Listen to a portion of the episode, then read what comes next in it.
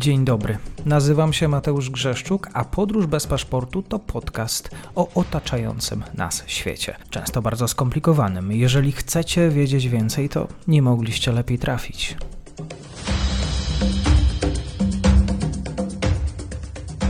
Dzień dobry Państwu, dzień dobry wszystkim słuchaczom. Dzisiaj moim gościem jest Mateusz Gibała. Myślę, że warto, żebyście Państwo zaobserwowali profile na mediach społecznościowych Polityka po nordycku, również teksty do przeczytania na portalu Biznes Alert. Kłaniam się. Mateusz, dzień dobry. Dzień dobry.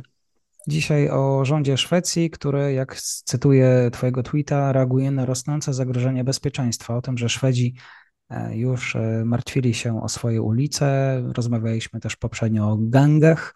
Przez polskie media przewinęły się wieści o tym, że Szwedzi boją się o stan swojego kraju. No i tutaj teraz decyzja o podniesieniu wieku dla poborowych. Rozwiń proszę.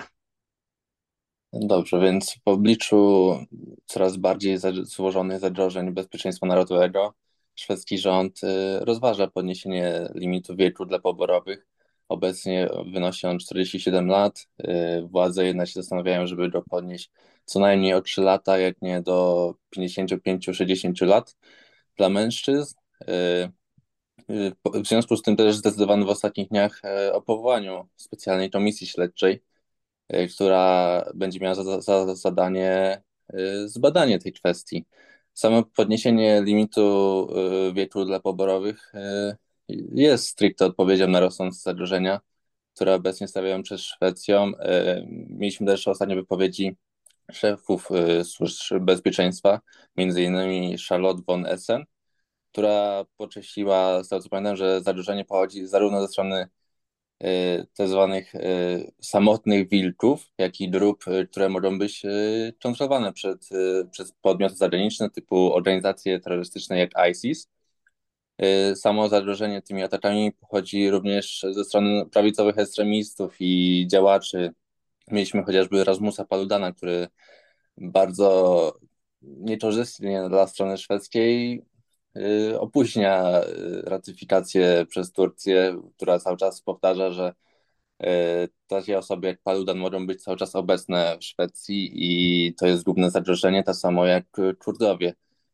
Poza tym można zauważyć, że ta pogarszająca się sytuacja w zakresie bezpieczeństwa obejmuje no, bardzo wysokie zagrożenie terrorystyczne, jak to na początku powiedzieliśmy.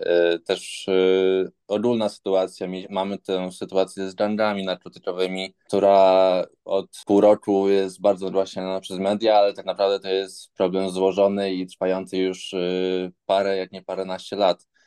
De facto już od rządów socjaldemokratów, jak i wcześniejszych rządów koalicji, gdzie to powoli kiełkowało i te decyzje o wpuszczaniu imigrantów były już procedowane i wymyślane przez parlament szwedzki. Ponieważ to doszło do, do skutku, teraz widzimy, że też doprowadza to do pewnej dezinformacji w sferze publicznej i w mass mediach. Widzimy, że chociażby środowiska prawicowe cały czas próbują i pokazują te obozy dla uchodźców czy ogólne skupiska w Szwecji, mówiąc, że to jest główne zagrożenie dla Europy i że obecny, obecny pakt, im, pakt migracyjny, który jest procedowany, to jest stricte zagrożenie dla państw.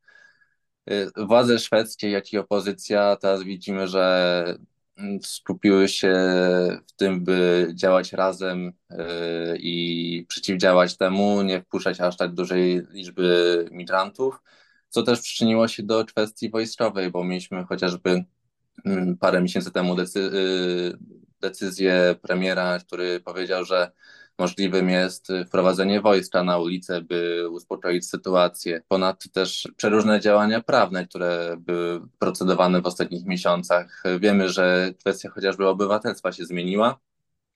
Tutaj mamy coraz większe wymagania, żeby mieć to obywatelstwo trzeba chociażby powiedzmy normy kulturowe spełniać i wiedzieć, do jakiego kraju się przyjeżdża i jaka to jest kultura, że to jest jednak inna kultura niż na przykład w krajach muzułmańskich, że tutaj jest ta Europa i Szwedzi należą stricte do Europy, do tego należy się dostosować. Szwedzka armia, wracamy do tematów bezpieczeństwa. Z jakich komponentów składa się, z jakich struktur, jak wyglądają struktury?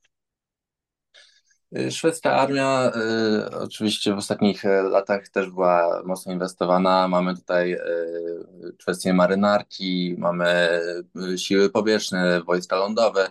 Mamy też obronę cywilną, o której właśnie między innymi jest temat, bo chodzi o obronę cywilną i powiększenie tej granicy wieku. W ostatnich latach y, rząd y, mocno zabiegał o to, żeby jednak postawić mocno na tą obronę cywilną, która, jak to ten komponent społeczny, można powiedzieć, jest jednym z ważniejszych podłoży w wojsku, bo jednak w kwestii, gdy, w kwestii zagrożenia, gdy pojawi się jakieś zagrożenie, o czym ostatnio nawet było w szwedzkich mediach głośno za sprawą ministra obrony cywilnej, który powiedział, że niewykluczone, że Szwecja w najbliższych latach może być jednym z aktorów wojny, na przykład z Rosją, która po, jeśli, której jeśli się powiedzie na Ukrainie, to może cały czas poszerzać swoje działania militarne i próbować, próbować wywołać wpływ chociażby na północy, czy na Finlandii, czy Szwecji. Więc tutaj widać, że Szwecja chce mocno zainwestować w tą obronę cywilną, nie chce jej omijać i tak naprawdę im więcej ludzi, tym dla władzy szwedzkiej y, coraz lepiej. W samym dwudziestym trzecim roku zauważalne, są, y, zauważalne jest zwiększenie wydatków na samą obronność. Sam budżet sił y, zbrojnych, y, o ile dobrze pamiętam, opiewał między dwudziestu pięciu a dwudziestu siedmiu miliardów koron, oczywiście wzrost y, tych wydatków, co stanowiło ponad trzydzieści trzy, prawie trzydzieści procent bodajże w porównaniu z dwa tysiące dwudziestym rokiem, dwudziestym drugim rokiem, który i tak był przełomowy, bo wtedy już władze szwedzkie zaczę, zaczynały myśleć, jak, jak powiększyć tą zdolność armii i czy warto jeszcze więcej zainwestować w broń, w czołgi czy samochody bojowe.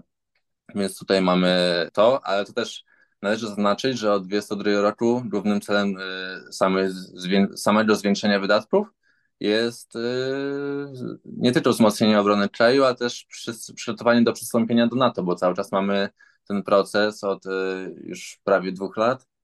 Cały czas Szwecja czeka i cały czas chce modernizować armię, by takie kraje jak Węgry czy Turcja w końcu się zgodziły i ratyfikacja przeszła pomyślnie, jednakże jak widzimy po ostatnich wydarzeniach, to może być ciężko o to, bo sama Turcja lubi podżywać swoje gierki i kwestia myśliwców cały czas jest rozpatrywana.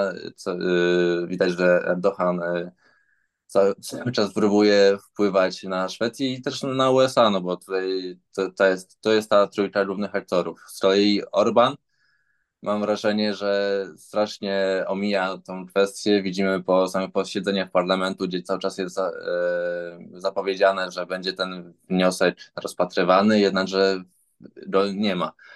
I zarówno Węgrzy, jak i Turcy lubią podrywać swoje gierki. Myślę, że ten dwudziesty czwarty rok, który się zaczął, również będzie naznaczony tymi gierkami, będą chcieli widzieć konkretne działania Szwecji, cały czas będą patrzeć na media, czy są jakieś ataki terrorystyczne, czy gangi narkotykowe działają, bo to jest na ich korzyść, ale także nie tylko na korzyść Węgier i Turcji, ale i Rosji, bo dla Rosji Szwecja w obecnym układzie jest znakomitym kąskiem, że tak powiem.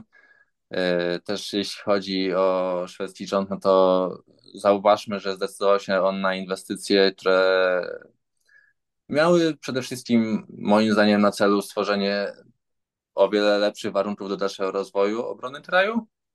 W ramach tych działań no to nie tylko mieliśmy zwiększone finansowanie, ale też konkretne inwestycje, chociażby w systemy dowodzenia i kontroli, czy modernizację samolotów bojowych, co ważne, bo uważam, że kwestia sił powietrznych jest też dobrą informacją i inwestycja w te siły powietrzne jest dobrą informacją dla strony polskiej, która w kwestii marynarki wojennej czy siły powietrzne powinna współpracować bardziej ze Szwecją i to jest o wiele lepszy kierunek niż patrzenie stricte na obronę terytorialną, bo z obroną terytorialną widać, że polska strona mocno współpracuje z Finlandią i na bazie Finlandii widzimy konkretne kroki, jakie strona polska podejmuje. Obecnie jest to tak wstrzymane i sama kwestia ze strony Polski obrony terytorialnej była mocno rozważana, bo wiele osób mówi, że to jest stricte pisowska formacja pod ministrem obrony narodowej. Jednakże myślę, że strona polska jednak w oparciu na działania Szwecji i Finlandii będzie wzmacniała tą formację i wzmacniała swoje zdolności, tak samo jak Szwedzi, bo co by nie mówić, ostatnie lata i wojna na Ukrainie pokazała, że warto w ten kompon- komponent społeczny inwestować i zabezpieczać się w razie ataku, bo sama wojna na Ukrainie była rozważana przez wiele lat, ale widzieliśmy od strony przywódców europejskich, że często ten temat był omijany przez lata od dwa tysiące czternastego roku wzwyż. Też wracając do samych wydatków, to jeszcze możemy napomnieć o modernizacji technicznej. Tutaj y, są stricte programy operacyjne i to też była ważna inwestycja w ostatnich latach. Myślę, że w kwestii NATO to ten dwuprocentowy cel, który miała osiągnąć Szwecja, osiągnęła w miarę szybko i na pewno w najbliższym roku będzie jeszcze bardziej doinwestowała armię. Wiemy, że wybory były półtora roku temu, więc żadnych zmian takich personalnych się nie przewiduje. Jedynie co może martwić, no to sam wpływ szwedzkich demokratów, którzy są bardzo mocno antyimigrancy, chcą wręcz wojsk na ulicach, ale w takiej bardzo ostrej formie. Widzieliśmy, że w ostatnich miesiącach często poszczególni politycy, nawet ci regionalni, lubią chodzić do mediów i mówić o samym strzelaniu do migrantów. Tacy pojedynczy gracze się zdarzają, ale nie są to dość poważni gracze, chociaż to jest dalej niebezpieczne i ta formacja ma duży wpływ na politykę rządu, co może rezonować na przyszłe decyzje. Zresztą już rezonowało wiele, wielokrotnie, bo nie ma co się oszukiwać.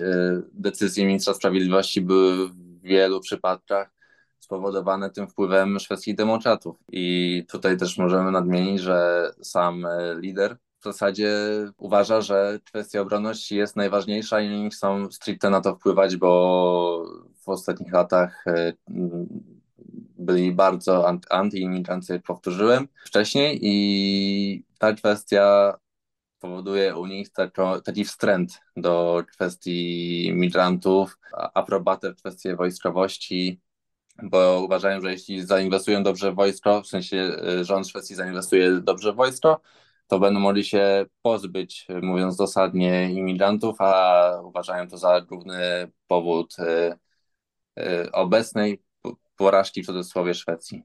Tak jest. Bardzo dziękuję za dzisiejszy komentarz. Mateusz Gibała po drugiej stronie. Dziękuję bardzo. Dziękuję serdecznie za odsłuchanie tej audycji. Zachęcam oczywiście do kliknięcia subskrybuj, obserwuj oraz wsparcia mojej pracy na serwisie Patronite. Do usłyszenia.